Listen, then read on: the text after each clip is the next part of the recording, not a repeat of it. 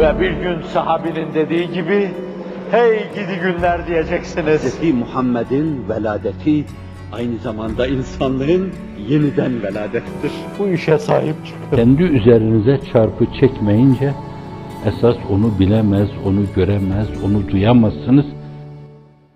Yetmeyen kelimelerle bazı şeyler ifade edilince terminolojiye de vakıf olmayan insanlar meseleleri sağa sola diyorlar da benim gördüğüm şimdi çok sağa çekilmiyor, hep sola çekiliyor. Arkaya çekiliyor, alta çekiliyor. Böyle sağa çekecek insaflı bir adam çıkmıyor. Nedense bilemiyoruz. Herhalde Cenab-ı Hak bu dönemin insanlarını öyle yaptı ki her şey bu dönemde sola doğru çekiliyor. Şeytanın sola doğru çekmesine karşı insanlar teyakkuza geçsinler. Çünkü yuhi ba'duhum ila ba'din zuhrufel kavlu gurura. Bazı bazılarını aldatacak şeyler, mesajlar, sinyaller veriyorlar. Bazen insanlar şeytanlara mesaj gönderiyorlar. Bazen de onlar onlara yapıyorlar. Kalpte Cenab-ı Hakk'ın tecelligahı subhanesi olan önemli o latife-i Rabbaniye'nin yanı başında lümme-i şeytaniye var. Orada şeytanın gez göz ve arpacığı karşısında tek hedef. Sürekli vesvese oklarını oraya saplıyor. Ve insan hiç farkına varmadan onun güdümüne girebiliyor. Çağımızda bu biraz da fazlaca. Onun için böyle apan sapan uydurma kelime. İnsanların apıp sapmalarına çok takılmamak lazım. Bir kere çağ süfyaniyet çağı olması itibariyle herkes yani taylasanıyla takılan da olabilir, cübbesiyle takılan da olabilir, takkesiyle takılan da olabilir, başı açık takılan da olabilir, takılan da olabilir, takılan da. Garur diyor Kur'an-ı Kerim ona. Ondan sonra da şeytan diyor. Garur dedikten sonra çok fena, yavuz aldatan, mübalağa kipi, çok çelmeci, çok elenseci birisi.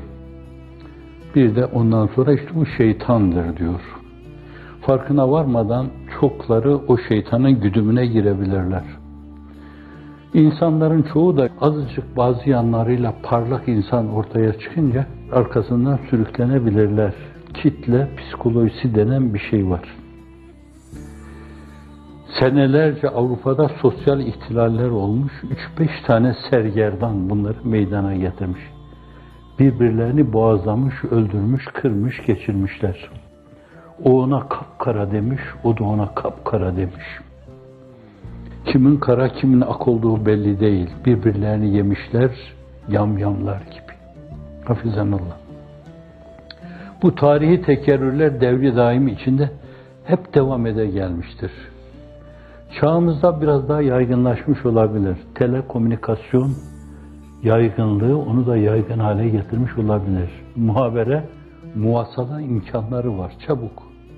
Bir şey sorduğunuz zaman hani hadis okuyoruz, metin okuyoruz, metin kritiği diyoruz, rical, rical kritiği diyoruz filan. Hemen bir şeyin düğmesine basınca adam bütün hüviyetiyle karşınıza çıkıyor. Nedir, ne değildir.